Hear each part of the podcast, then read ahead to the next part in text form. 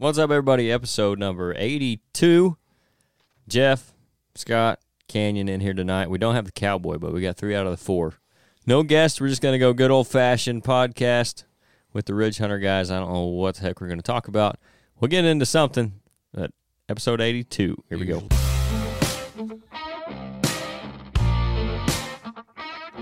This is the Ridge Hunter Outdoors Podcast.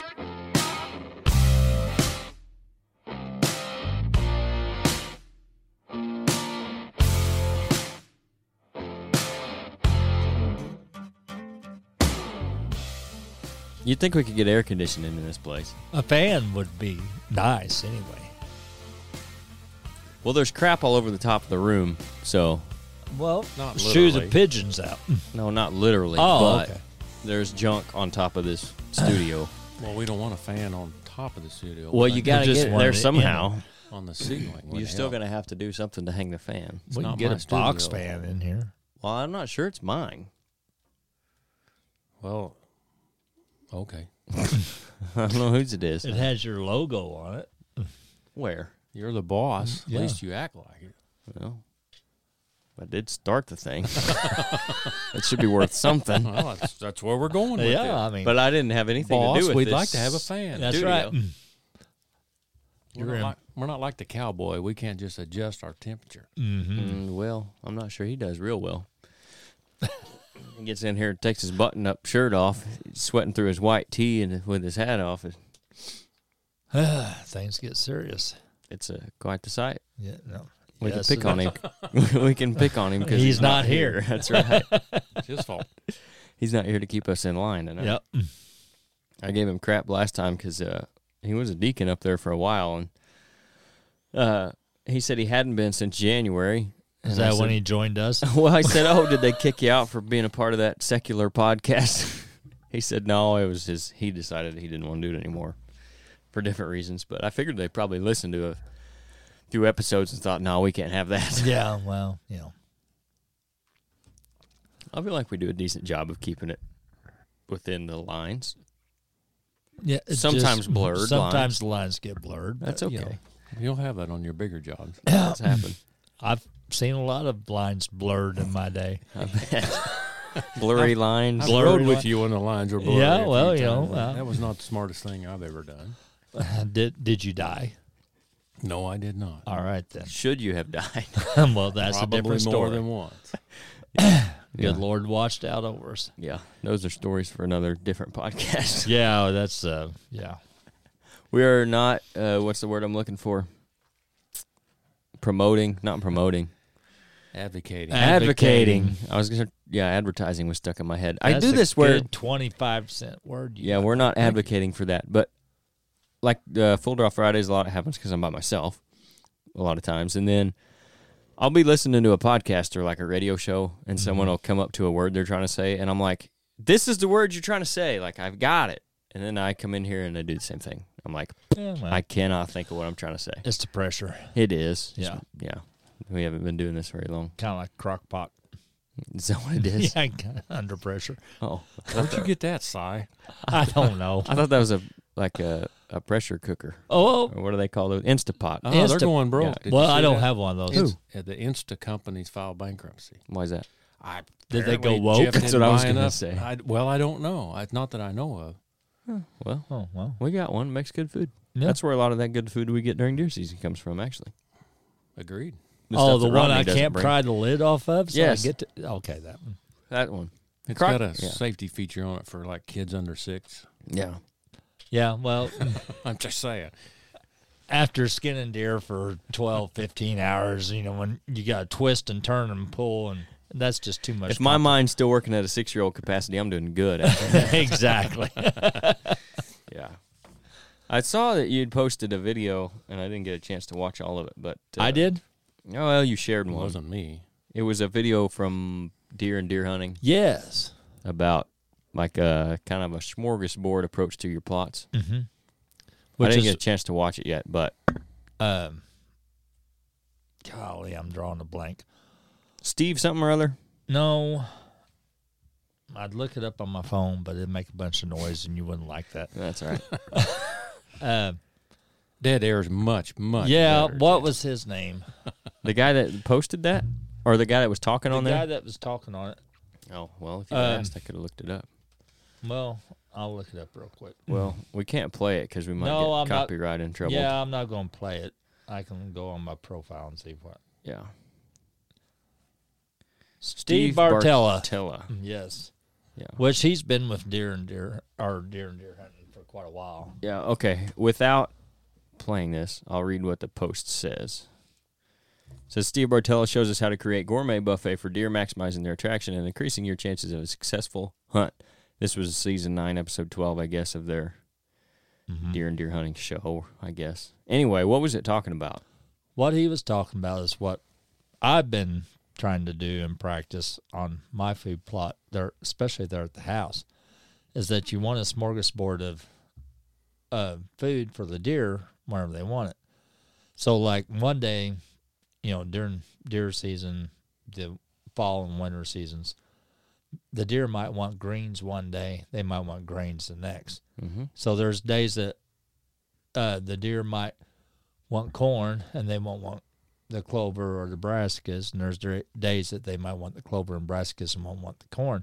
So you want to give them that variety, so that way you keep the deer coming to your specific location. Mm-hmm. Also, what he was talking about was the what he called the s- snake trails, where you have this long, narrow trail through the woods or whatever of of food plots. Well, what he was trying to get people away from was that you know the deer might come to it, especially the does and younger deer, but the bucks ain't going to follow that food around to your deer stand. Mm-hmm. They're just going to hit it wherever they go, and Wherever they cross happen it. to cross yeah, it. and cross it and go on. He said so. Whenever you're wanting to do the, what he suggested was doing the grains and the, the greens, mixing them together, but having a transition zone between, Mm-hmm. and then you set up your stand or blind or whatever on that transition zone Mm-hmm. and catch them. Either they're either going to go to the greens or they're going to go to the grains, one of the two. With my setup there at the house, even though it's not a technically a hunting plot, Right. you know, we got the greens in the middle and then we put the grains around it. Mm-hmm. And it seems like it works. And it's what I've been talking to. You want to give them something all winter long. Mm-hmm. You want to give them options, whether they want the greens. And If the greens go away during the late winter months, they still have the options of the grain. Mhm. That way they stay on your property. Mm-hmm. Yeah, that's uh, we've talked about it before, and it, like what he's talking about having that transition zone would work similarly because you could efficient. I mean, you could effectively hunt both plots kind of at the same time. Yeah, if I wasn't, if I didn't have my plot, was forced to have my plot where it's at. Well, what I'm You getting know, at but- though is like even to do it the way that you've got it going, I think is good because, uh, again, we talked about before. Like if you have corn on this side of your farm and beans on this side, and you have brassicas over here, and you have a clover plot over here. Now, like to his point, if they want corn one day and you're sitting your brassica plot, well, then you've just minimized your chances of hunting. Yeah, if you put- have your stuff together. if you have your stuff in the same plot, and I do think there's a hierarchy to it. Like if you're if you only have so much room, go with like the grain or the greens and the clover, and then if you have that established, you can move into your grains and then put them like what he's talking about together, where that way if whatever they're feeling, that's where they're going to come and be in your plot. And if you have multiple plots, I think a lot of times it's beneficial. Aside from like the small plots in the woods where you need something real shade tolerant, uh, like for example down there in Nate's sprout patch where it stays real wet and it doesn't get a lot of sunlight, that uh, inner sanctum blend works really good. So it's a little bit different from what else what he's got in other places, but it's similar enough that you're not drawing the deer away. I think it's important to mm-hmm. have consistency within your plots. Even if I have one plot on this side of the farm and another plot on the complete opposite side of the farm, at least they're the same thing. So I'm, you know, at least have some kind of consistent travel from the deer. And it ain't, al- it's not always going to work, Right. but and that's kind of what I wanted to. If I had anything to get into, it was that that there's nuance to everything. I say everything. There's some hard and fast things, especially depending on where you're at in the country. But most things in hunting and life in general, but especially in the hunting world, there's nuance to everything, and there's not hard, fast rules. Right. Like you, you have to do this, you have to do this, and there's so much of that that I think you see on social media and the TV shows that do do it. That you have to do it this way in order to have success. You have to use this product, and I think that gets to the root of it. Is it's it's really driven by people trying to sell stuff, Mm-hmm. but yeah, that might be it. Might be a good idea to do what we're talking about in places. Other places it might not work as well, or there may be other situations again where you have this little micro plot and you just want to do clover and Right. not have a smorgasbord. That's going to work better for whatever spot, you know. Right, but if It's you got just, uh, if you got the acres for it, Yeah, and and you know the um, whatever I'm trying to say, the word that escapes me. yeah, it's escaping me too because I But you know, if you have the acres, and Now I can't think of everything for you. well, you should. Well, okay. You have for thirty some years. but you know, if you have the acres and the the habitat and stuff for it, well, then that's kind of a better way to go where you can focus them all into one spot. Like mine's a three and a half or three acre plot. Mhm. If it wasn't right next to the road, if it was off somewhere in the middle of a 200 acre feet or timber, and I had like the place we used to hunt had that eight acre patch isolated back away from everywhere, Yeah. man, that would be ideal. Yeah. That would be I. I there's I no way you couldn't kill a deer off that. No way. I know. I know. You know, and we tried to talk the landowner into doing that, and he told us we was crazy. Yeah. Right. And he put it into fescue and let it grow up in saplings, and there you go. Right. But It's still an eight acre patch. it's still an eight acre patch that the state pays him to let grow up in fescue and saplings, and he mows it down once a year. Yeah. Yeah. But you know, if if a guy had a setup like that versus mine, you know, because mine's not mine's more of a feeding plot versus a hunting plot. But still, I mean, that would just be, man, that'd be gravy right And there. that's where the nuance comes in, I think. Yeah. You can't take a, well, shoot, we say it all the time when we talk about Grandpa Ray's, and we're the same way. I think you, there's no like cookie cutter No, there's no it. cookie cutter because approach. every property's different, every situation's That's different. right. Heck, deer herds are different. And then you talk about going from like Minnesota, Wisconsin down to Georgia, Mm-hmm. you know, those deer, South Texas, they're not the same. and a lot of it is just uh, trial and error. It is. I mean, that's all it is. Mm-hmm. You know, every year that we go into this, every every time we plant, even on my s- spot, Mm-hmm. you know, I don't know what to expect. I know what I hope for, Right. but I don't know what the deer's going to do. You think what the to deer expect. in uh, Georgia have a southern accent whenever they wheeze and snort Probably. I imagine it's more and like grunt? y'all. and grunt? You know, as opposed to appreciate ya. We'll have to talk to old Alex about that next time we Yeah, talk to I him. don't know. Have to ask him. just He's hunted both. No, but there's definitely a difference. I think even the well, the climate, the weather, geographic has a lot to do with it, obviously. But because we go into and we talk a lot about this is kind of the reason for the podcast about what we think works and what the best things for the certain situations, and we try to explain what situation we're talking about as much as possible. But but we don't have it all figured out. Nobody does. No. And there's no one thing that's going to work all the time. It's not like I mean, there are certain things. So like, if that buck gets downwind of you, and he's not hot on a doe, you're probably done.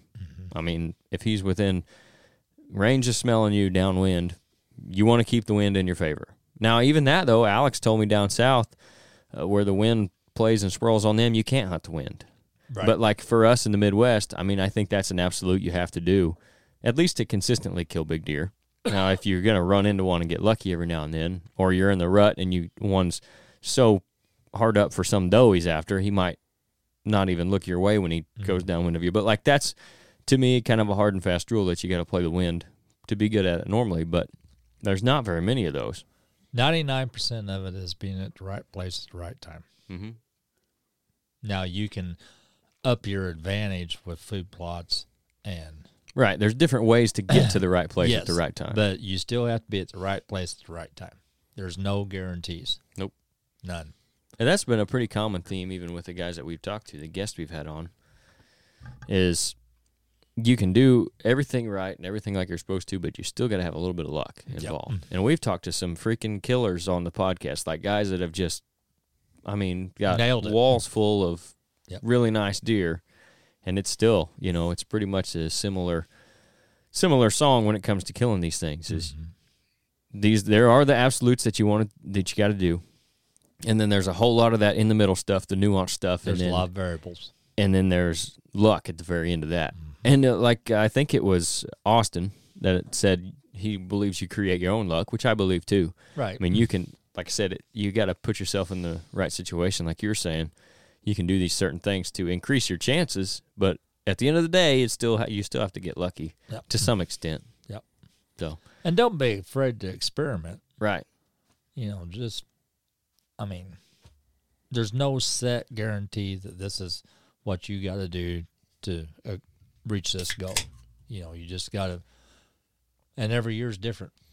yeah. Me and Nate talked to Clint about that last podcast. Is like go out there and do something a little different. And I think we talked about it too when we covered his article on still hunting. we Like talked. Yeah, we talked about, uh, like you said, you got to be out there at right time, right place. So maybe you want to go, but you don't. It's not the right time for your right place, Mhm. right? And so that's when you might try to do something different instead of burning out that stand or screwing up that wind. You know, when the wind's not in your favor or whatever, or thermals, whatever you're whatever you're looking for, Mhm. or maybe all of it combined. Go out. That's the time to go out there and try something different, and that's when you may get lucky. Uh, but you do. I think you're right. You do make your own luck. Um, take advantage of those Yeah. variables. You're still Educate following yourself on those variables, Yeah. and that will help you in your luck. those few absolutes. You're still following them, but you're getting out there and doing something different. Uh, Take Right. take Nate's last season for example. Had he had, you know, hundred days to hunt, he didn't necessarily have a deer on his farm that he wanted to shoot. He had the biggest one in his scope in gun season, just decided not to shoot him because he's four and a half and not big enough. Mm-hmm. So that would have been a situation where if he had a lot of days to hunt and he wanted to go, that's a perfect scenario to go hunt some public ground, go do a different type of hunting, even on your private ground or a permission ground. Just get out there, do a hanging hunt, try to stalk, try to still hunt, do something different. Keeps you engaged. I think it keeps you sharp, makes you a better hunter. But then, like you said, you might get lucky. I It's just like last year. Remember when I made that setup in the yeah. just in my chair and I'm standing corn? Mm-hmm. You know, the signs was there. Everything looked good. I didn't have nothing to lose. What was I going to do? Not shoot a deer? Exactly. You know, Right. and I didn't. not get blown out by a dog. yeah, you know, right. Yeah. and I didn't, but I had, but I tried. I tried something different. It could is 50-50. It could have went either way. It just happened to not go the way I wanted it to, but that's pretty much been my life story. So yeah, right.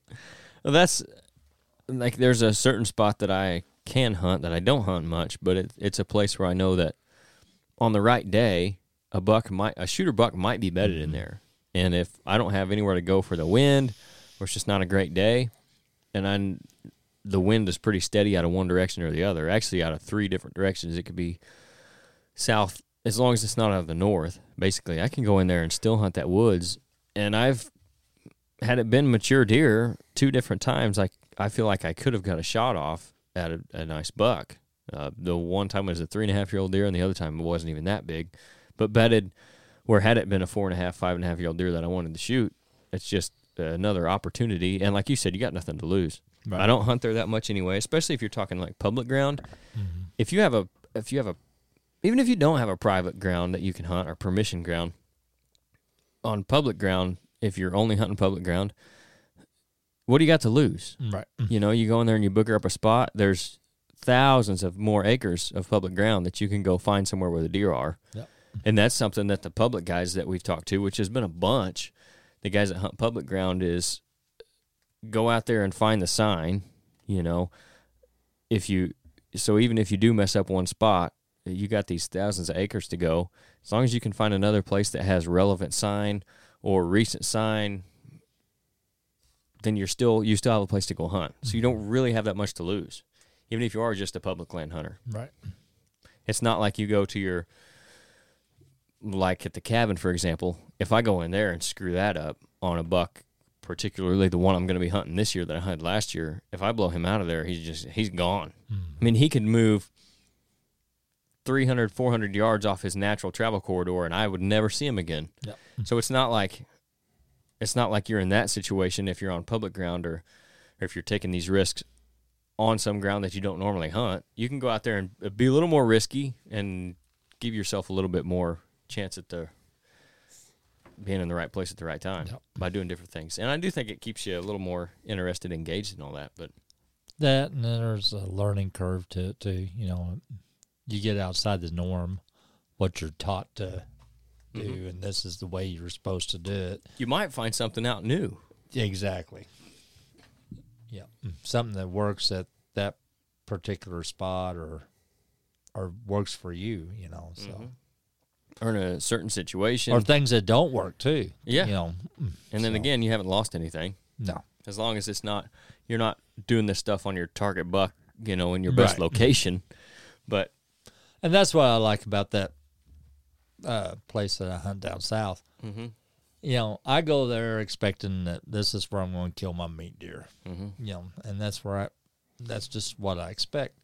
But I also experiment with different stuff, locations. When you know, it's always a learning Turkey process. permits. turkey permits. Yeah, Mm-hmm. you know, Yeah. don't buy one one year, turkey's beating you to death. Right. Next year, you buy one, there's none to be seen. Right. But you know, Not very many on even even camera that year. I think. no, no, it's Don't buy one this year. I won't. I'll get one. You get one. No I'll way. put I your can tag on it. it. No, no, no, no, no, no. No. we would no. No, No. Sorry. Oh, I'll kill. Back to that advocating word that I was talking about earlier. That's that 15 cent word. Yeah. I'll kill the turkey, and they'll just, you'll have fooled them because you didn't buy one. And I'll neek up on them. Is that how it Yeah. works? Okay, Yeah. Yeah. OIT. we'll try that plan. Yeah. See Old how it Indian works trick. out for, and we'll see how that works out for us this Yeah. year. And you can go you can still go down there and get your meat and it'll be all the same. Yeah. Mm. yep. Mm. But Or whatever you said. whatever. Yeah. Close enough. Yeah. Same as. Yeah. But But- yeah, that's a spot where you can go and try something a little different. Yeah, I can go outside the norm, outside what the quote unquote boundaries are or mm-hmm. whatever, you know, to deer hunting and and I really I really enjoy going down there and of course I gotta stand there and there's a few things I wanna do this year. I wanna try down there this year. Uh I think what's intriguing to me about that spot, you never know what somebody's going to bump off that public ground. You never know. You Yep. might got you know how many times have you seen deer on your cameras, never seen them before, Right. never see them again, Yep. or how many times have you sat there and seen deer that weren't on your cameras? mm-hmm. And you know people are in and out of that. And I think it's a spot there too, even with along that where it's at that natural travel corridor. Especially in November, you might you get random bucks through there checking for does because Yeah, you know does if I there. if I had the freedom to be there during the rut. But well, You do. Yeah, okay. then I have to hear about it. Yeah, I think that's what intrigues me about it. Is it's one of them spots. I mean, most of the other spots that we go, you know, within reason what's there. You've scouted it. There's cameras. You've been. We've been doing it for two three years or ten, whatever it is, and you- you mm-hmm. kind of you kind of know. But down there, you just don't know. no, you have no idea. It might not be nothing, or it might be the biggest thing you've seen this year.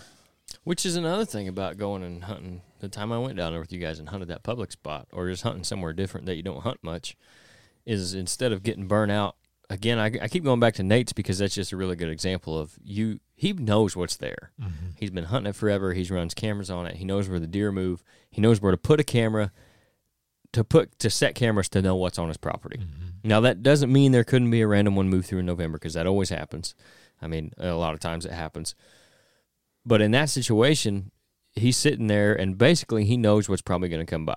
He's sitting and thinking, okay, if it comes by, maybe it's bigger than I thought it was. Mm-hmm. And that's the best you can hope for. If you go hunt some piece of public ground, who there might be a 200 inch deer running around in there. It's the anticipation of the unknown. Yep. I mean, really, that's what it boils down to down there. Which is why I, some guys don't run cameras at all. I prefer the benefits of having them and knowing what's there and knowing their patterns as a, as opposed to the benefit of not knowing what's there and having that anticipation. Whenever I hunt down there, I'll run my cameras. I still like to know what is there regularly, right. so that way I know what to target. Yeah. You know, but you still don't know what's gonna, what might just happen to show up. And it's a situation where if you have other places to hunt, uh, like Steve Shirk was talking about with uh, however many cameras he runs. Do you remember the number he said? It was Yeah, it something outrageous. Yeah, it was crazy. But There's he- a lot more he than does- two. Well, he does guiding service too. So yeah, yeah. I I think it might have I been think like. it was upwards of 200 or something. something close to that. 200. It was crazy. anyways, I, I could be he runs all these cameras because stretching it, but he's not on hunting purpose. tens of thousands or thousands of acres of timber, Right. and he's guiding guys hunting out there too. So he needs to know, okay, yes, there might be might be something that comes through here uh, occasionally, or a random buck, but I need to know where my best chance is to see a buck where he's moving through more consistently, so I can more efficiently and effectively hunt and spend my time. I'm not wasting time out here where something might come by when I've got a 150 inch five year old that's coming through three times a week Right. you know that i think that is that benefit alone of having cameras outweighs the benefit of not knowing and having that anticipation Right. Hmm. and you still you still do have that and i had the Yeah. similar thing at the cabin every year since i've ran cameras out there i've had new bucks show up at least one new buck. And last year i didn't get a picture of him well i got a picture of him as the day i shot him uh, i'll have at least one new buck that comes through there in the rut. And he might stay for a week he might stay for two weeks he might come in and go out and leave. So i still have that. There still is that possibility even running cameras and knowing what's there regularly. Well, even just to get away from the public realm aspect of it, where I hunt some at. Let's just look at the pictures and stuff that we've seen there at my house. You know, it's twenty. It's a twenty acre woodlot, Yep. and look at the different bucks that we had on camera that we never saw when we was hunting. No, You know, no, they're just passing through. they're just passing through. And so, you know, you go in there with the mindset that I don't really know what I'm going to see, what's going to come off the creek or out of the thicket mm-hmm. or whatever and come through here. But, you know, today might be the day today might be the day. Yep. And of course, and, you know, well, wherever I hunt that there behind the house, I pay more attention to the wind. I pay more attention to what I'm doing because, you know, I've got the does and all that mm-hmm. stuff going on in there. I don't want to blow them out and get mm-hmm. them where they know exactly where I'm at. Well, they pretty near do anyway. You know, Most but- of, there's one in there. I guarantee you, she'll know where you're at. Yeah, well, That's just no, she ain't never busted me. Not in the, not in my woods. that i let's The one on the creek has busted me a few times. If there's an old doe, she's going to bust you, Jeff. That's just the way it is. I so in the last two years, I think I've hunted back there twice, probably. But Yeah, before you ain't that, so twenty, I think I probably started in eighteen hunting back there is when we started putting in that food plot. Mm-hmm. So 18, 19, 20, 21, four years, I had shots at. I shot that one big old buck that we ended up having pictures of later, Mm-hmm. the big eight point, and then missed that 140s nine point that was in there the other time. So two out of four years, I had chances in there at one just because I was in there. Again, we weren't blowing deer out of there. We were hunting it smart, and I just hap- I was at there at the right time. It was it was that day, Right. You know, and one of them was completely random. The one that I shot that came Yeah. back later we didn't find was it was like seventy degrees. The reason I went there that there was no reason for him to be there. no, at four thirty in the afternoon, eating Yeah. in that clover plot. I mean, he was just. I don't know what the deal was. he'd come off the creek and was headed to the thicket, and he bedded down there. And Yeah, I mean, it just completely random. Yep. And then uh, the second time he was in there, he was with does. That Yeah. made more sense. yeah, But, I mean, you just you never know, and it's a situation there where I was just going there because it's close to the house and it was a warm day, so I didn't really want to go to the cabin. It wasn't a great day, you know, hunting wise. So I thought, well, this is a place where maybe one will come by. I'll go try it. And sure enough, he's standing there in a clover plot as I'm walking into the stand. yeah, But I mean, there's always that. But that's to the greater conversation. That's where that nuance comes in of, okay, uh, just because I did this thing that the guy told me to on Instagram and used his product doesn't mean it's going to work in a certain situation. Right. And if I, it might work if I don't use it. You know what I mean? Yeah. Like I might, even if I'm not setting up my property this way that he's telling everybody to set up properties or using this product that they're pushing, you still have a chance at them. yeah. Are I you mean, there's just- insinuating that everything on the internet's not true? I'm insinuating There's that too many variables. no, no. N- I'm not saying everything on the internet is not true. I am saying that because it's on the internet doesn't mean it's true. Oh, okay. yeah, that that's more what I'm getting at. Good lord. Well, it's not true for every situation. At least that. Yeah. And that's where I like the guys that we've talked to, and like Austin comes to mind because he does similar stuff to what we do. uh, Talking to Alex, talking to Clint, talking to Steve, all these guys. And I'm leaving some out. Talking to Uncle Jeff. Yeah, and Easton, they're not saying things that uh, are hard and fast. Like, okay, this is what you got to do. It's going to work every time. If you want to kill a mature buck, you have to use this product that we're selling. You got to do it the way that we're doing it You on our gotta- show. You got to sow this seed. It's hey, here's what I do in this situation, and it it's worked for me and- before. yeah, and I think this is the best way to do it Yeah. because of this, this, and this. Yeah. N- uh, for this situation, not you know, here's what you got to do because I said so. Yeah. I am excited though. I, I really want to try this, especially down there next to that public ground about uh, what Easton and his dad had come up with with the mock rubs. Yeah. Uh, rub and post. Oh man, I want to try that so bad, and I think that would be the prime place to try that because, you know, we don't know what comes and goes through there. But if we can get them to come and go through there using, you know, using their tactic, well, then that's going to up up the odds. Mm-hmm.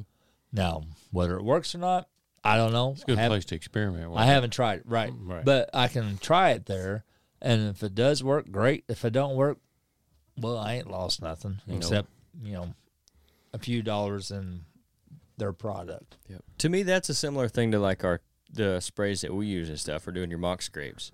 it's not something that's going to be like a food plot, like just a set attractant, Mm-hmm. but it's more of like a movement sweetener, I guess you could call it. Where if he's moving through here, maybe you pull him He'll over, come over here. and then he starts moving that way more often. Yeah. and he hits that thing. It's not like you're going to pull him because he found the food one time and he's coming keeps coming back from somewhere he completely wasn't. No, it doesn't have that same attraction, but I think it definitely could could move them through an area in a location that you'll be able to shoot them, get a Mm-hmm. picture of them, whatever, more often. Right. Like same thing with the mock scrapes. Yeah. It's not like a, an attractant. Water holes kind of a similar way. Mm-hmm. Uh, if it's not a big pond or something, it's just a reason for them to to be where you need them to be when you're there. At least that's that's kind of my thought on it. Well, I mean, yeah, and if you can get them to habitually come there, Yeah, and that's the idea. you know, well then it increases Just get them to move through there more often. Yeah. Yep. And like I said, there, there again, you you experiment. We're gonna run out. things. Of, we're gonna run out of change for these words you guys are using. I've only used one. well, uh, But I mean, you experiment. You try new things. If they work, they work. If they don't, they don't.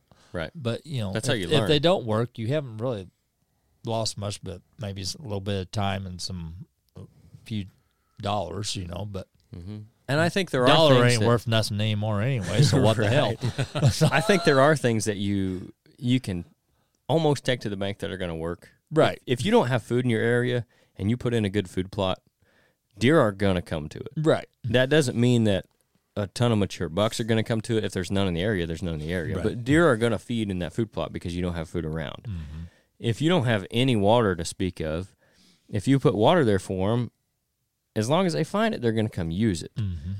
But like what you're saying, there may be some tactics and stuff that we read about in a magazine, or you talk to some hear some idiot on a podcast talking about it, uh, like us. Now I'm not talking about anybody else, of course, but you go try it, and then okay, either it did work or it didn't work, and that's how you learn. Right. Not you know what works for your situation in your deer herd Yeah. Speaking of water, and your On the- location in the country. on a serious note, What do you th- oh, do you think I haven't been serious this whole time? I was I've looking been at I serious. was looking at Jeff. Oh, when I said okay. that. Well, yeah, okay. I, I'll give you this is that. a serious face. Well, yeah, it's yeah okay. Seriously, something. At any rate, speaking of water, on a serious note, and so, where we're at in the Midwest, how especially where we're at, when how many places do you think that there's not water close enough? I mean, just uh, Slim to none. yeah, I mean, if there's water on There's a every creek eighty or- acres or I think it does depend on the year too. I think if you would have talked about last into last summer, There were definitely places I think where there wasn't a ton of water because a lot of those creeks, you know, dry up. We don't. have, I don't know. The creek behind my house never goes dry. There's spots in those creeks that aren't going to dry up, and in our, area, they're all spring fed, even in the middle of summer. Yeah. They're not running, But they're if not that as was the- full as they were. But there's still water there. but if we didn't have uh, times where there wasn't good water everywhere, we wouldn't have the EHD outbreaks that we have occasionally. but they're drinking that water. There's water to drink, But It may not very be- much. No, it may not. But be it doesn't have to do with Just the enough to water. kill it. It has to do with the. It has to do with the. Uh, Well, potentially oh, the, The- midge is in the, the water. midges but in the water. But what happens is that they they all go to the same water hole, which is why it becomes widespread. But they get into that mud and stuff that you see when the water goes down in those ponds and, And- whatever. That's where those those live. In 2012, when we had the big EHD outbreak, and it wiped out. A I'm going to bunch. say right here in our area, I'd say it wiped out at least 75 percent of the herd. hundreds of bucks, literally. Yeah, bucks and does. I mean, you couldn't drive down the levee where we farmed at without smelling dead deer everywhere. Mm-hmm. It was, I mean, it's just awful. Well, a lot of that it wasn't because of the creek, river, whatever you want to call it. It was because of the old cutoffs, what we call sloughs. Sloughs. Yeah. You know, Into your mic. it was because the old cutoff, Attaboy. the old cutoffs and sloughs had dried up. Mm-hmm. You know, there's a little bit of water in there, but there's a lot of that mud, and that's where the midges I heard attracted that to. somewhere. Yeah, and so I mean, it hasn't. It's not because of like the creeks and the rivers and stuff like that. It's because you have the places like that where stagnant water, nothing Mhm. new coming into it, and it dries up, and then the mud and, and you know Mhm. things go on and happen like they do, and that's where a lot of our kill around this area came from. And I think it depends on the deer too, because you talk from one deer to another. You talk from one deer to another. They Not, talk. not to one deer. That's what you if you're said. if you're talking from one deer to another, is what I said. Oh. Yeah. One of them might have a home range of 200 acres. Another one might have a home range of however many square miles. If there's no water in his 200 acres, then the, for him, there's not any water. He's going to have to that's my expand that point. to go I'm, find I'm water. guessing how many places in, in where we're at can you not find water on 200 acres? right. Ser- seriously, I, I mean, that's. I, I, and that just kind of goes back to reverting to trying to use something as an attractant. I'm not sure water is something that you It. really want to mess with much because most of it's No, I wouldn't say it's an attractant for sure. most of it in this area is plentiful enough that they can get a drink in their range, whether it's 200 acres or you know five square miles. You don't have to get very far north, though, I wouldn't think, away from the river system to find 200 acres that didn't have water on it. I ain't going very far north anyway. Well, the, some people listen to this podcast. I wouldn't go north if I had to. it's But- cold up there. No, I get you're. I think you're right. If you're going to spend, unless it's a situation where you can get on a, a map, and there's you can't see any water, and you know your neighbors don't have ponds, and there's no wet creek system or no river around, then you might look at water. Right. But that's definitely not the first thing I'm looking at when it comes to No. uh, habitat improvement for deer. You know, I'm gonna food and cover. I think are the first two, and then you go to water. And like you said, a lot of places are going to have water somewhere at least close enough anyway. With the Well, if they didn't have the deer, wouldn't be there in the first place. Yeah, they don't know where their water supply is. Right. yeah, they have to. Yeah. But that's the thing, though. If if they didn't have the deer, wouldn't be there in the first place. We if knew you're where to get, all the watering holes were. If you're trying to get deer there and you don't have water, that's that kind of makes the point, though. Right. But And yeah, I- even when they dried up, we didn't die of midges. Well, we didn't share much either. that's a good thing. There'd been a lot more than EHD going around. I have my I have morals, you know. well, name one. Yeah, that's. I thought about talking to that, but may, we may do a podcast on it later in the summer. Um, actually, Morals? It, would. Yeah, that too. I have to leave some of us out. yeah, yeah. I'll get Nate in here for that one. There He'll you take that go. boy. Yeah, No, I He'd got be the only one I've got- qualified for that discussion. we've got standards. yeah, sure. So, high or not remains to be seen. But Depends on where you set the bar. Hey, mm. I thought about doing a podcast. use a product of one of them. So Yeah. it would probably be a, a Friday episode, but talking Pretty about high bar. like the EHD difference in that and like the CWD and stuff. Because I think there's a lot of people who don't re- completely understand the EHD because, and you hear it referred to as the deer flu or blue tongue or EHD, and the EHD is a it's a type of hemorrhagic disease. Mm-hmm. yeah. They're like there's different ones, but deer. I think some It's people not- probably think that they they can't live through that, but or we don't have it all the time. But at least on some level, EHD happens every year, and Yeah. especially in the south and southeast where it gets real dry, they have EHD outbreaks, if you want to call them that, to some extent every year. And actually, if a deer has EHD and lives through it, then they build their immune system. Oh God, let's not get into herd immunity. Well, I'm not talking about herds yet. I'm trying to get this canceled. But they they actually have a better chance of living through it. They'll it the be next wanting to give them a shot. giving the deer a then shot. they'll die of heart attacks in four years. They'll have Travis just. Manitis. it will really wipe out the deer herd. yeah. Oh, Spotify's going to flag us for misinformation on EHD hell and no. doctor Flash you vaccines. there. McDermott will be out. And whatever else. McDermott. well, whatever that. Moderna, Moderna. McDermott, whatever. Yeah. mm, Close enough. Yeah. You know where I'm going with it. Well, the McDermott, I I think the McDermott one's the one that gives you Travis Manitis. I think that's right. Travis. yeah. or whatever. Or, you know, something similar to that anyway. Yeah. But similar to that, I think there's a lot of misinformation about What the uh, hell you Oh, you think? the EHD and the CWD, not among other things. So I think it would be. I think as we get later in the summer, when that stuff starts to happen a little more, because every year you see on Facebook, people are like, "Oh my gosh, we're having an EHD outbreak. I found a dead deer by the water."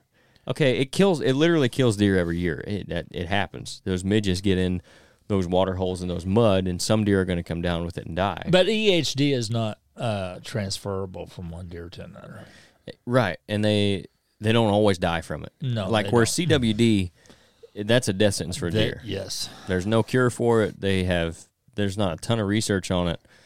And it is transferable from one Yeah. deer to another. Which is why Illinois- saliva and whatever. Illinois doesn't allow you to bait. That their reasoning is because Right. they don't want deer feeding off the same food.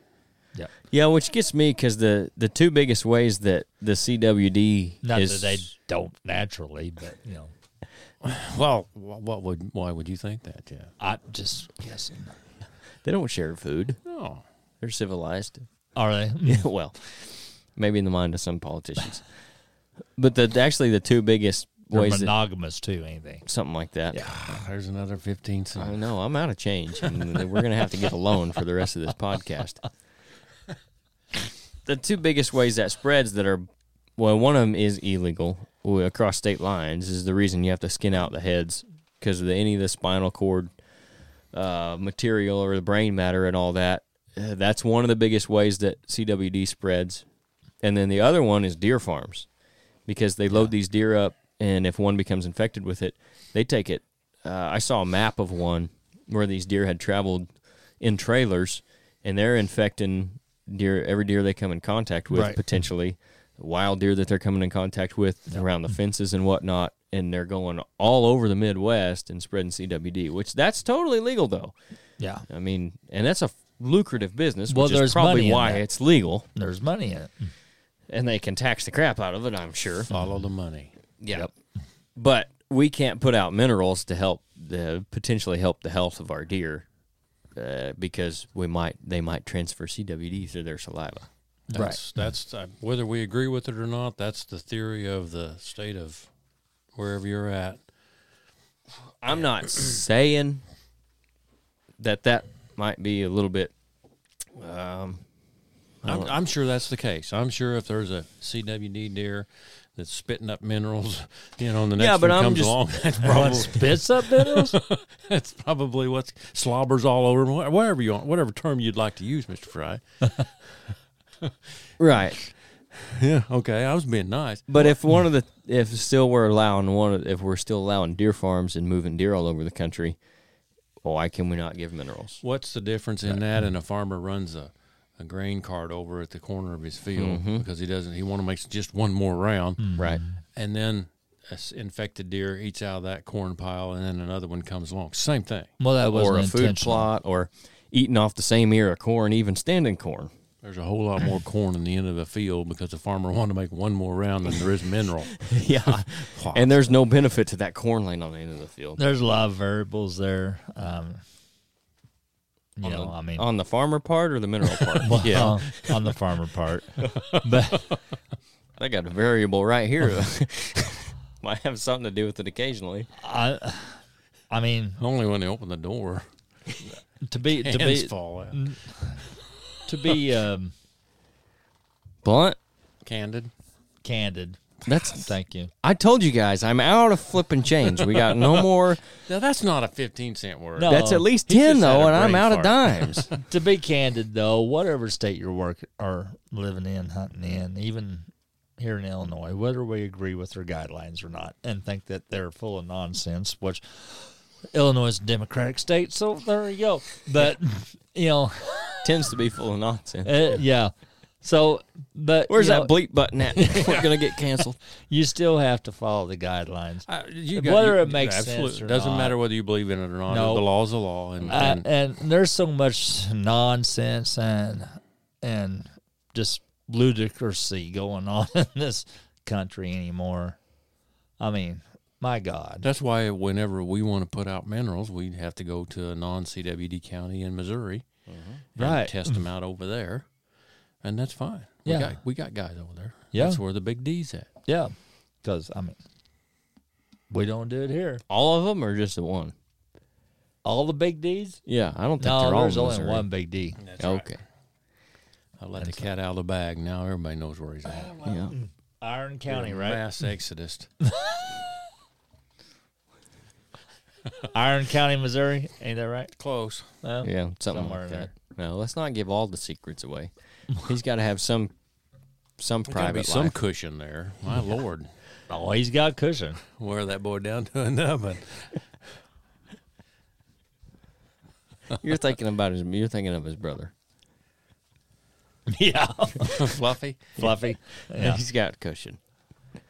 I don't even know where we got off track there. I don't know either. We run that some bitch right off the rail. you better, you better throw the switch to get us back Too on the late. main here. We crashed. We did. No, uh, actually, though, one thing I did want to talk about, we started talking about it earlier, was we're talking about maybe replanting your corn Maybe. Oh my God, we got to. because we had, well, for one thing, it's been dry. So what are you thinking? What happened?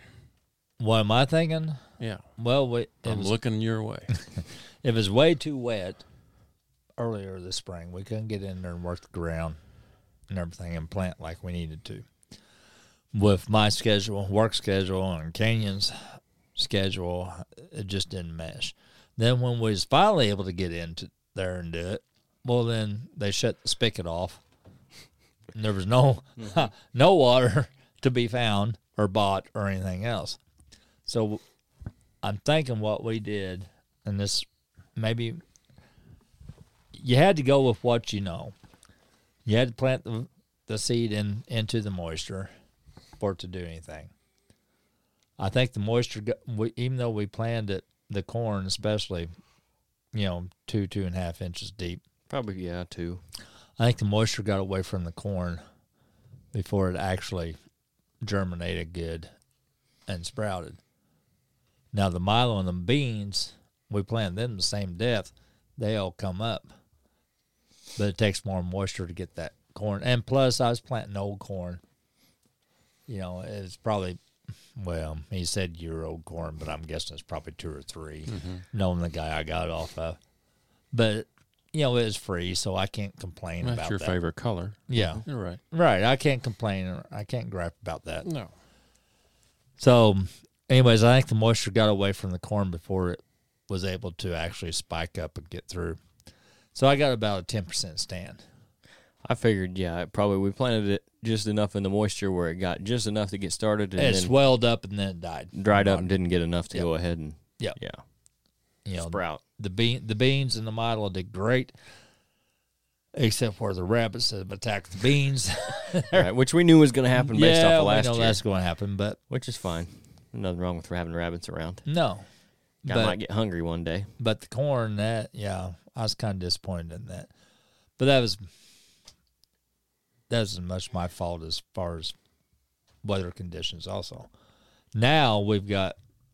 I went and checked tonight. I've got since we had that inch and a half rain the other last Sunday. I've got moisture down less than a quarter of an inch, and so as soon as we can get in there, as soon as Canyon gets freed up where he can, I think our best bet is just go in there and no till that corn, re no till it in there, Mhm. And then by that time it's going to be whatever happens happens.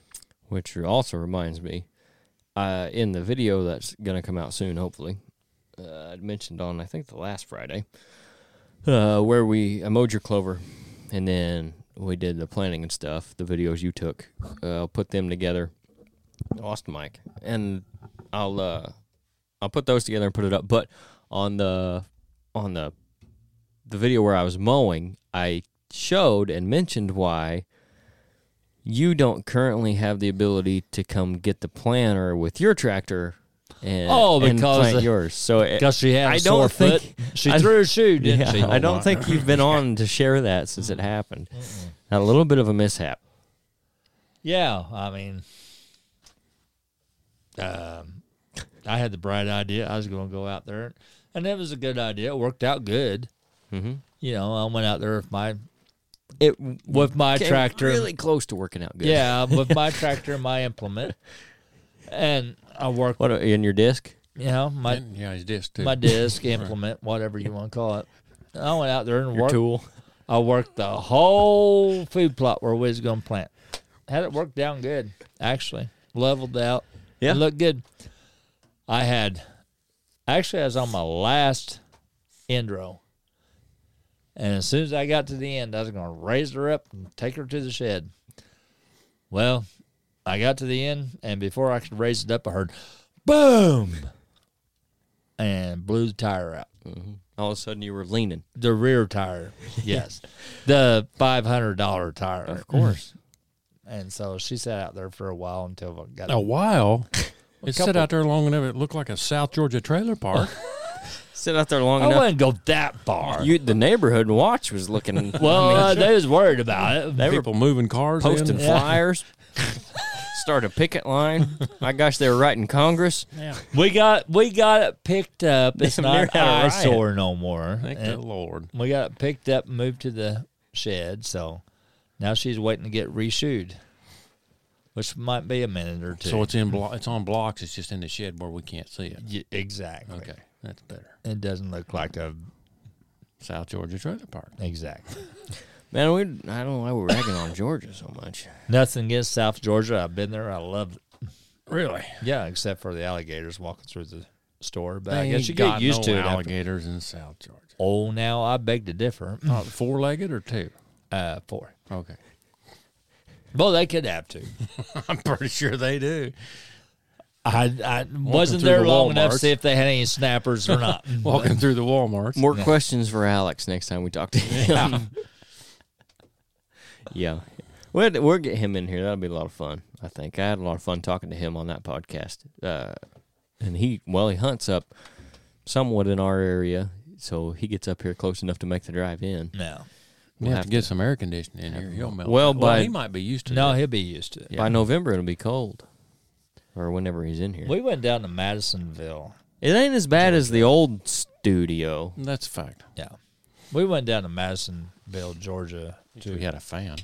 to get a coon coon dog one day, and yeah, it, Did you go down there with Big Al? no, I went down Betty Keith. Oh.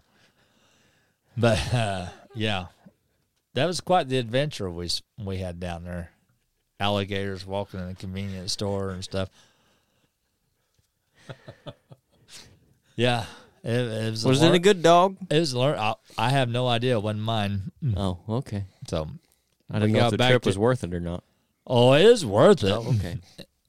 Not not specifically as far as coon dogs, but Oh, well, we it have to. it's worth the adventure. Yeah, we need to get down there and go to that, the show that Rodney was telling us about. What show is that? Well, it was in Alabama, right? He said Oh yeah. a Southern show. Now there's the Dis- Oh, the- yeah. There's the Dixie Deer Classic, which is in uh, in It's Iowa. not in Iowa. No. It's at the same time as I'm the Iowa show, and it's in Alabama. But Maybe. there's I vote for that one. It's a lot warmer down there. there's there's also one in the fall down there, and I think that's the one. And someone else, might have been Alex, was telling me about. Uh, I think it would be worth checking out. We got the Deer and Beer Fest coming up here in August, so I don't know how that'll all work out because I liked that show a lot, and I think it'll be another good one this year. But I think it'd be interesting to go down there and see, talk to some different people. Oh yeah, I mean, uh, you know, we like to fish and stuff, so I'm. They do a lot of catfishing. They do a lot of catfishing down there. I like following on Facebook. Mm, I'm not trying to give them a plug or anything, but I don't care. I like watching Jeff and Hannah Barron, and they go Mhm. they go down there all the time to the. To, they advertise that Alabama show down there, Mhm. and so I'm guessing if they go down there, and some, I'm sure that the um, Realtree guys and all them go down there also. Yeah, I think that's probably the show that Waddell's at most of the time. I think so. I think Waddell's Yeah, of down course, there. he was up at Nebraska or something this last past year, or North Dakota or something like Yeah. that.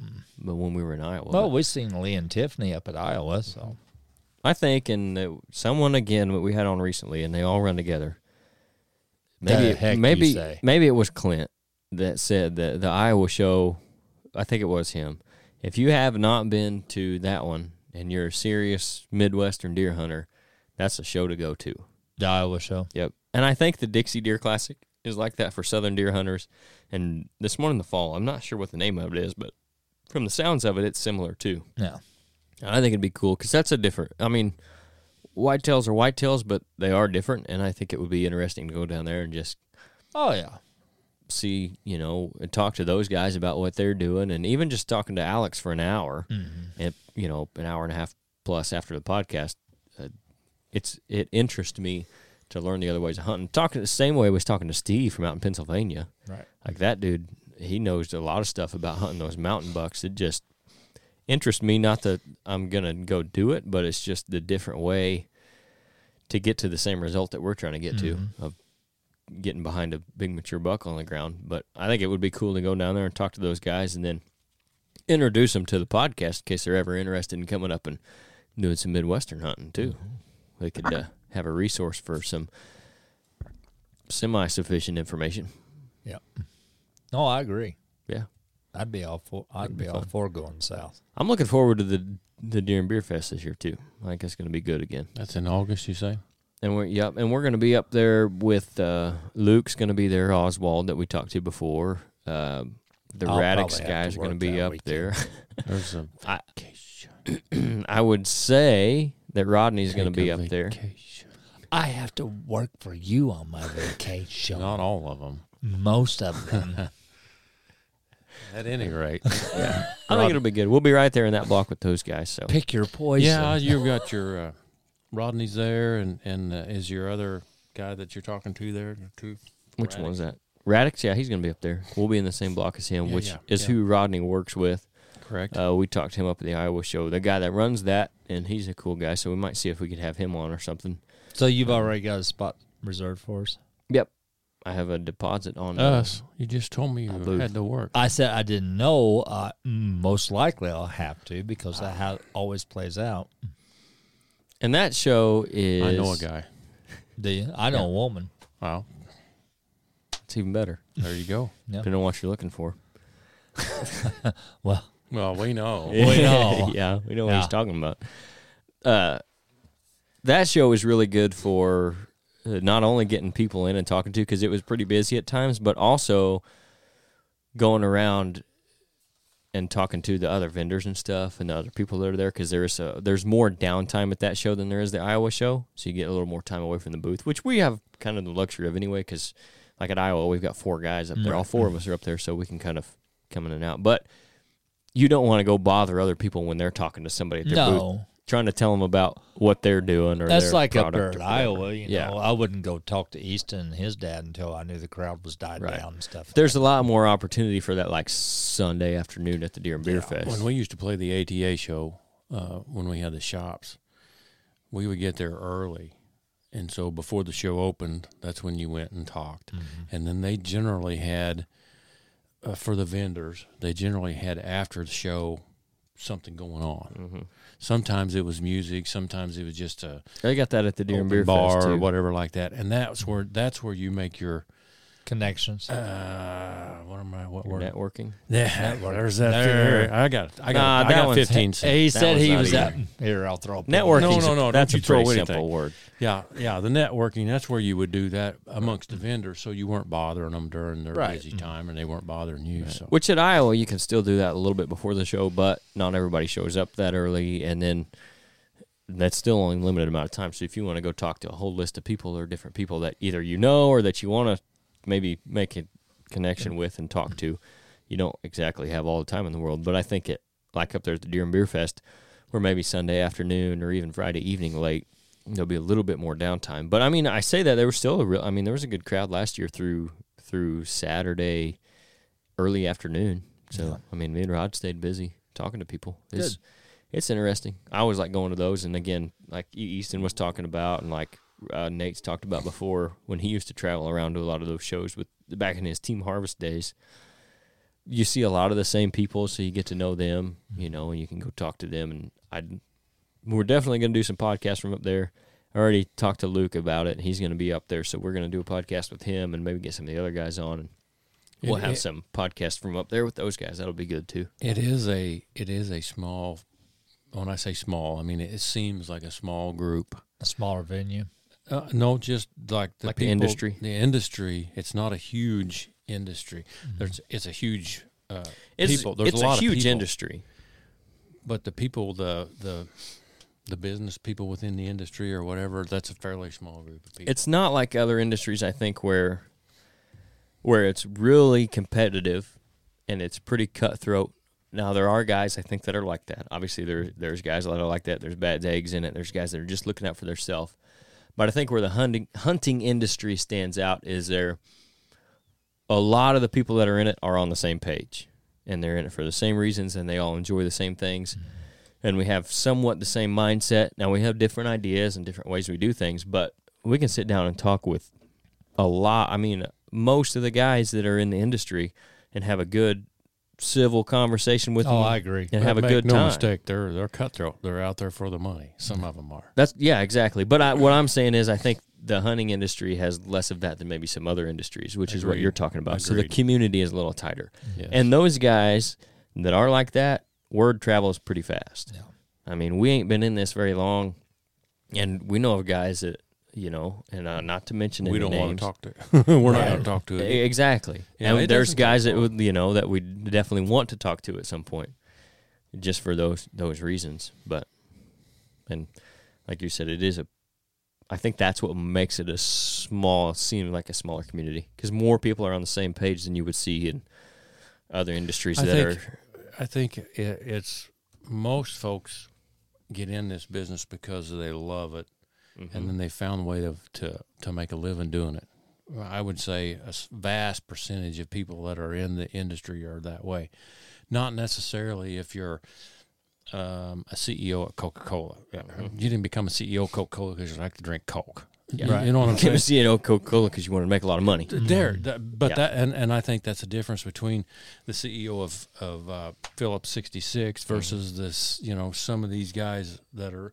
But now I'm talking about huge companies, and in and in the hunting industry, there are there are companies that are close to probably that big, and those CEOs are in there to make money. I mean, that's why they're there too. Yeah. But there's a lot of smaller But even if you, corporations, companies, whatever. Wait, wait, wait, wait a minute.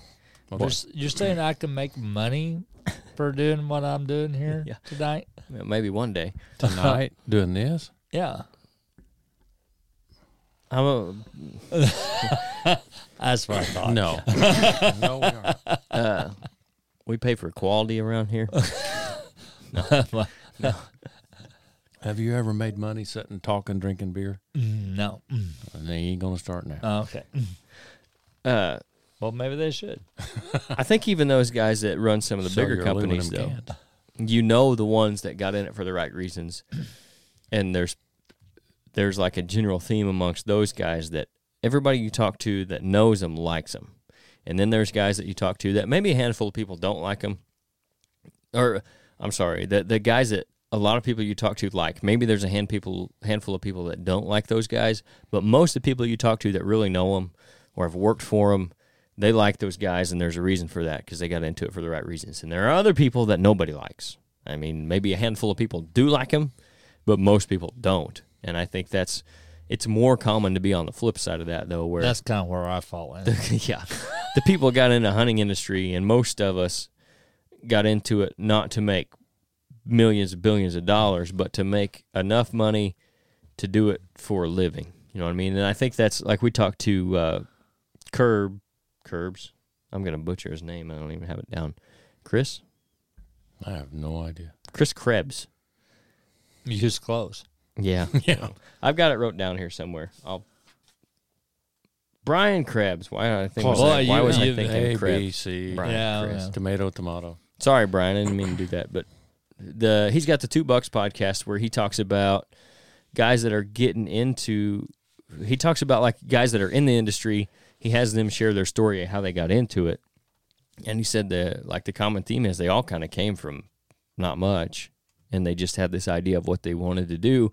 They had a vision for it, and they were just trying to make it in the hunting industry. And it's not to make millions; it's to make enough that they can make a living and do what they love while they're making that money. And What- sometimes that turns into millions. yeah, And I mean, if, it doesn't. if you've got a good enough product and you're a you know you're doing the right things, you're smart enough about it. Sure, that could turn into the Realtrees and Mossy Oaks of the world, but still, even at at their core, but that's one of those guys that you talk to people that have worked for him and that know him, like the, they love him. There's there's got to be a reason for that, you know, and maybe there's a handful of people that don't like him. But there's a reason that there are people that work for him that do. You know what I mean? Right, and there's a there are plenty of I think jerks that get to the top, and they, for whatever reason they can be jerks and get there. But uh, a lot Well, of you times have- to start that. from nothing, it's hard to be a jerk and get to being a successful, as successful as they are. You have that in anything. Oh yeah. I mean, not just hunting industry. Uh, It's just the way it is in life, you know. And yeah, there, I know a lot of people that's in power that I don't care much for, Mm-hmm. but you know, that's just my own personal preference. But Yeah, well, there's a there's also a difference between I think uh, becoming that way from humble beginnings and it being handed to you, like in business especially, where let's flip to politics. I don't think oh, did you know where that's where I was going? ninety percent of people don't like politicians, and that has a lot to do with it because you don't have to be a decent human being to be a good politician Right. obviously. But to be successful in a business, especially something you started out yourself, it's it's really hard to be a butthole and and get you know to where Yeah. some of those guys are. I think maybe to some extent you have to be. Uh, I don't know. You got you got to be driven like uh, like what Brian was talking about. You got to have that vision, but that doesn't mean you have to be a jerk to to get there. Yeah. And I think a lot of times that's probably uh, what keeps a lot of people from getting there. Yeah. Like the guys we talk about that we like, or and we've talked to that we like talking to, pretty similar theme of our guest on the podcast. The guys that are doing it and being successful at it, they're all good dudes. Like you like you enjoy talking to them, and we can sit here we talk to them for an hour, but you know we could talk to them for three four hours, and just because you like talking to them, and that's. I think that's more of a common theme within the hunting industry, which is why, again, circling back to why it's such a close knit group, or at least it seems like it. Right. And there's a lot of guys out there willing to help the the other guys come up in the industry. Whereas if you're in like you're that CEO of Coca Cola, you're not going to help the guy at Pepsi, Right. Mm. you know, be successful. But it all comes down to being in it for the right reasons. So so what we gonna do with my food plot down there? Every bit of that shit just went right over his head. no, it didn't go over my head. I just I'm just Sometimes, sometimes there are smooth segues where you something comes That up and wasn't you, it. Yeah, that and you not- can transition like it's going from like you're going from fourth to fifth gear, and it just slides right in there. And then other It times, slides into ninth. I mean, it and then other times you're in second, and you're trying to shift to third, but you knock that thing down into fourth. Like, ah. You've never obviously drove a 10, 10 speed. okay. Sometimes you can skip gears and it works out okay. Exactly. Other times you catch somewhere in the middle and the clutch slips and it's a whole bad deal. shut her down. Clutch. yeah, you got to start over. There's a clutch. yeah. Obviously not. Uh, not in the rig I drive. But they they all get the job done and we all end That's up right. in the same place. okay, there, bandit. Where was you? yeah. Snowman, where was you going with that? So what are we going to do with the uh, food plot down there by um, I don't know. What are you going to do with it? Hamilton County? Well, I've sprayed it. I've killed it. And uh, with the drought coming on, I don't see no reason to plant it until this fall. So I guess our best option is just keep spraying it, keep the material down. Is it all dead right now? There's some green coming back up. If there is there bare dirt? I mean, can you no, see the there's dirt? no bare dirt. Uh, but everything there's dead. For the most part, For the most part, I mean, there's some green starting to come back through. We're Sometime to- between- we're going to have to spray it again, obviously. sometime between now and early July, if we got like a, a 60, 70% chance of rain, I would go in and broadcast some buckwheat on it and then spray it the day you broadcast it. Spray your other stuff that's going to be dead, and then this you won't have to keep spraying it. This fall, you'll go in and you can broadcast whatever you want to do, whether you want to do clover or well, I want to do clover. you can broadcast your clover straight into it. And then what I would probably put there is that inner sanctum because then you're going to have your clover. So you get yourself a good start on the clover. And you'll have that kale that'll come up even taller, take some of the browse pressure off your clover and chicory. And then you just broadcast that straight into your buckwheat. And then just lay the buckwheat down and spray it. And yeah, see, we you're need, good to go. we need to come up with a plan with that because Yep. That's what I would do. right now I'm not. That's basically what I'm doing at the cabin. That's a couple of like the client places Yeah. that I've got this year. That's what I'm doing. One of them I was on today. That's what I did. I think that's the best way to do it. Because I got dead material down there, hmm but there's still some greens starting to come through now. Yeah, Last as long as I was you- down there, and I ain't been down there since the rain. I don't Right. even know how much rain they got down there, if any. If you broadcast that stuff before rain, it'll work down through that dead stuff because that buckwheat's just gonna be laying on top to grow like clover. Mm-hmm. So that's it's essentially like planting the farmer's planting wheat. It's just a cover crop. Right. You just broadcast straight into it in the fall. That's what I would do, Well, we need to and it holds moisture in the ground too, we need to start thinking about doing something down there and give you some little bit of organic matter and whatnot. Breaks up the soil some too. So because it ain't gonna be very long. We're gonna wake up and it's gonna be October. I know it. That's what I was talking about on uh, the Friday episode. For about 120 days, give or take. That like, like I'm saying, they ain't gonna be very long. Is another last well Friday today, I guess, when we're recording this when the episode came out. We're just another week closer to October. We're halfway through June. now. Sometimes I'll start a sentence and I don't even know where it's going. I just hope I find it along the way. I have that one saved for you. I just accidentally hit it on the board. Oh, that would have worked really well just about five minutes Yeah, I ago. uh, talk about time delay. yeah. am. Yep. That's how professional we are. That's right. Uh, well, you give or didn't take. need that with the segue you had anyhow. yeah, that was Yeah, as smooth a transition as Oh, that thing yeah. was. That's My goodness. Professional. Yeah. I mean, No, that's what I would do. I'm gonna do that at the cabin. I got the Milo planted there. I got some nitrogen that I'm gonna put on it in. Mm, well, I have to go check it. They say everything I can find on the Milo, and maybe you can confirm or deny this about the five leaf stage, whichever stage that is when you want to put my nitrogen on Milo. That's when it has five leaves. No, I'm saying I, I understand that Just part off of the top of my head. I don't think you, under- you understood the question though, or what I was saying. They're saying that stage. don't Uno, put don't put liquid nitrogen on it. No, I no. No, if you put liquid nitrogen on it, you're going to kill it because it'll burn it. But they they said at the five leaf stage, which even I'm smart enough to know that means when there's five leaves on. it. you, you threw me for a curve there for a second. I didn't really. I thought it was pretty straightforward. But when it gets to that stage, that's when to put nitrogen on it. Yeah. Yeah. Yeah, but like I said, don't put liquid nitrogen on it because you'll kill it. Yeah. You'll burn it down. So anyway, I got that at the cabin. I'm going to put some nitrogen on it when it gets to that stage. Best thing to do if you're going to put nitrogen on that after it's emerged is to put it between the rows. Mm-hmm. because it needs it. Because I'm sure it needs it.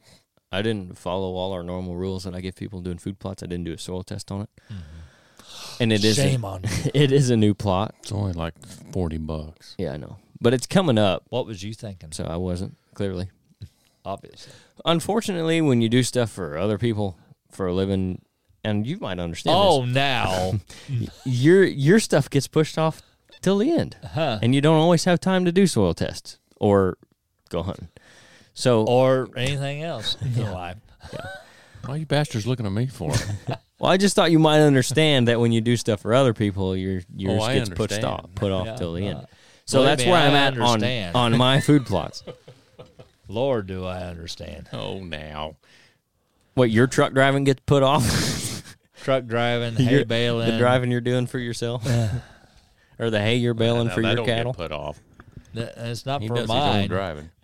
Anyways, None of it's for mine. that's why I didn't get a soil test done. But then I got the other half of that that I'm going to do in buckwheat here, hopefully before this rain or during this rain if it comes down to it. And then I'll do I'll put the fall stuff We're right getting into a rain. that. Well, they've changed it so many times since the Sometime last Monday. July. Yeah. Hopefully sometime between now and the end of July it'll rain. I don't know if I put all my eggs in that basket or not. I don't even have any eggs left to put in a basket. Really? yeah, really. You didn't get cut, did you? Well, I didn't have eggs to start with. Oh, okay. Well, I, you call them whatever you want. No, no, I think there's pretty specific. Oh, are they? Well, I think You- they- well, you can identify. As Yeah, I- yeah. I can identify as whatever I want. I'm still not gonna have eggs. Okay. If you start buying tampons, I'm gonna be worried about you. hell? This ain't no tampon show. Uh, no, it ain't like I've never bought them before, but they weren't for me. Well, I'm talking about for you. No, okay, Every married man's done that once, yeah. Hell, you've been married three times. You never done that? three No. times. No, well, maybe that's the problem. Yeah. What, what's up with that? Maybe you should consider someone There- other than that yourself. Train, that some bitch done run off the train. Maybe, Yeah. I, maybe it's I gone. Just, I mean, we have crashed. maybe I'd be a smart man and avoid marriage altogether. That, Fell yeah, off, that we have would fell be off the a river bridge. idea. The trussel is gone. Yep. That's all right. That's kind of what I figured tonight would be anyway. With Yeah. this with this crowd, like I said, Nate's not You here did to not keep us in figure line. that would come up. That word would come up in, tonight when we started. I, if I had to put money on it, I wouldn't have bet against it. Yeah. Okay. You got me there. I mean, if if Vegas was given the odds, I'm thinking they wouldn't have been too bad. Amongst a lot of other words You that we haven't hit Never yet. know. You never know. That's true.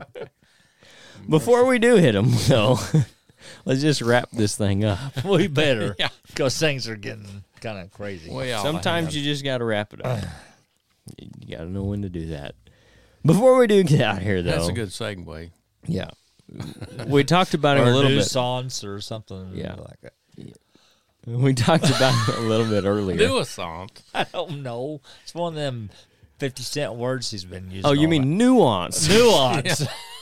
well, you added letters to it. You made it more expensive. I didn't know what he was talking about there. You for- said you was out change. I thought you were a lot closer to nuisance than you were nuance. yeah.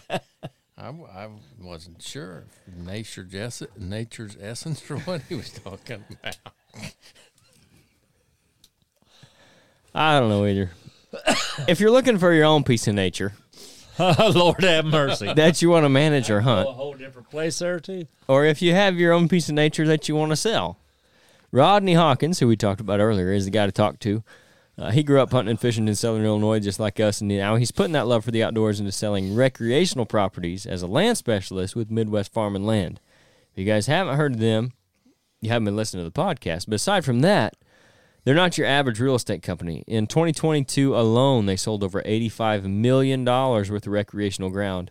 They've got agents like Rodney all over Illinois, so they're really a local company with a national reach. For more info on them, on what may be on the market, if you want to get your stuff on the market, whatever it is when it comes to real estate, recreational properties, you can just contact Rodney directly at 618 925 3153. He'll get you taken care of. He's also recently started a new company called RG Outdoors. Right now, they've got hard and soft sided blinds and blind chairs, all from Radix Blinds, who we talked about earlier. They've got an all natural simulation elimination product called Camo Dust, which we're going to try out this fall and see if it can keep Jeff from getting busted by some old doe. I got a whole can of it right here. That's by right. busted by more than an old doe. Yeah. And then we, he's got Byrna self defense weapons on top of that, and he's also got Tacticam trail cameras now. So if you're interested in anything they've got to offer, if you want to keep up with him on the new products that they got coming, because he's all the time working on new stuff, just send him a message to their Facebook page, RG Outdoors. You can email them, rgoutdoors at yahoo.com, or again, just call Rodney directly at 618 925 3153. Will this keep you from being busted by the popo too? I don't think so. Oh, okay. I, I he did bring that in the shop. It, I'm definitely going to give that a shot. I think abiding by the law would keep you from being busted by the popo, but that's just me. Our other sponsor Wow. for the podcast Well, there goes that. Oh, damn. is Grandpa Ray Outdoors, and for some odd reason, they've been working with us for a while now. They're our longest standing sponsor. They specialize in providing the best nutrition for white-tailed deer on your property, starting with the soil. They've got a full line of high-quality food plot seed and plant foods. They were started in 2015, but John's been in the seed and nutrition business since 1991. They've got over 14 different food plot blends to choose from, so you won't have any trouble finding what you're looking for. They've got fall and spring blends, corn and beans, switchgrass, liquid fertilizer, soil test kits, you name it, they've got it. Uh, we these guys, these guys are about one too many deep. Keep going. I'm, I am. Don't worry, I'll power through. So we've used their products uh, on, well, some of them are on Jeff's property. We use them over there at the cabin. A lot of our own properties. Nate's used a lot of them. The Inner Sanctum I talked about earlier. Big D. Don't Yeah. forget the Big D's The big- property. yeah, and we've uh, we've used them on client properties all over the Midwest, the West. I mean, as far east as well, out east of Louisville, Kentucky, almost down to Tennessee, Northern Illinois. Everywhere you've used it, uh, they've been as good as advertised. But they're not just about selling their products. They'll also answer any questions you might have about what blends would be best for your specific property. That way, you can achieve the best results possible. Like I said earlier, John and his team, much like us, don't believe in a cookie cutter approach to wildlife nutrition. They're going to treat you and your situation individually. If you guys want to support the podcast, support your deer herd, get yourself some good food plot seed or whatever you're looking for, go to grandparayoutdoors.com and use the discount code RHO podcast. That's all lowercase, no space, and you get 5% off your entire order there. Also, don't forget to follow us on social media, Ridge Hunter Outdoors on Facebook and Instagram. We have a Facebook group now at RHO Podcast Patrons where we'll post some exclusive content. We're going to post the guests we have coming up when we can, so you can ask them questions directly. If you guys have suggestions for something you'd like to hear us talk about, whether that, whether that, whether that be getting busted by the popo, whether that be trying new things in the deer woods, whether Or that buying be things for your wife. tampons, whatever that may be, you guys I'm, can look- I'm suggest looking it. at the logo here on Camo Dust. Don't get busted, get dusted. Yeah, Man, you can't go wrong with that. No. no, I mean, it's, You need to go out and buy you a can. yeah. So back to the Facebook group. Sometimes I'll start a sentence and I don't even know where it's going. Oh. I just hope I find it along the way. I know Sometimes I'll- exactly where it's going. You yeah, don't okay. wanna So th- follow see, me. that's why I got that sounder for you. Anyways, the RHO podcast patrons. That's the Facebook group. Uh, nobody's listening at this point anyway, so it doesn't matter. that's right. You guys can check it out. Uh, again, suggestions f- for anything you want us to talk about. We may or may not take them. Any questions you might have uh, for Q and A episodes, anything like that's going to be in that group. I'll also give you guys updates on what's going off, what's going on with the podcast. Like if we're missing a week, uh, or if one's going to be late, an episode's going to be late or something. So go check that group out. Also, our website, ridgehunteroutdoors.com. That's where we've got our tarsal sprays. That's where we've got our own blend of food plot seed, which we also have at Jeff's. I've got on several client properties now. I've got on uh, some other properties. Uh, if you want that, anything else you find on the website, apparel, um, you can use the discount code RHO Pod. That's all caps, no space, and you get 10% off of everything in your order.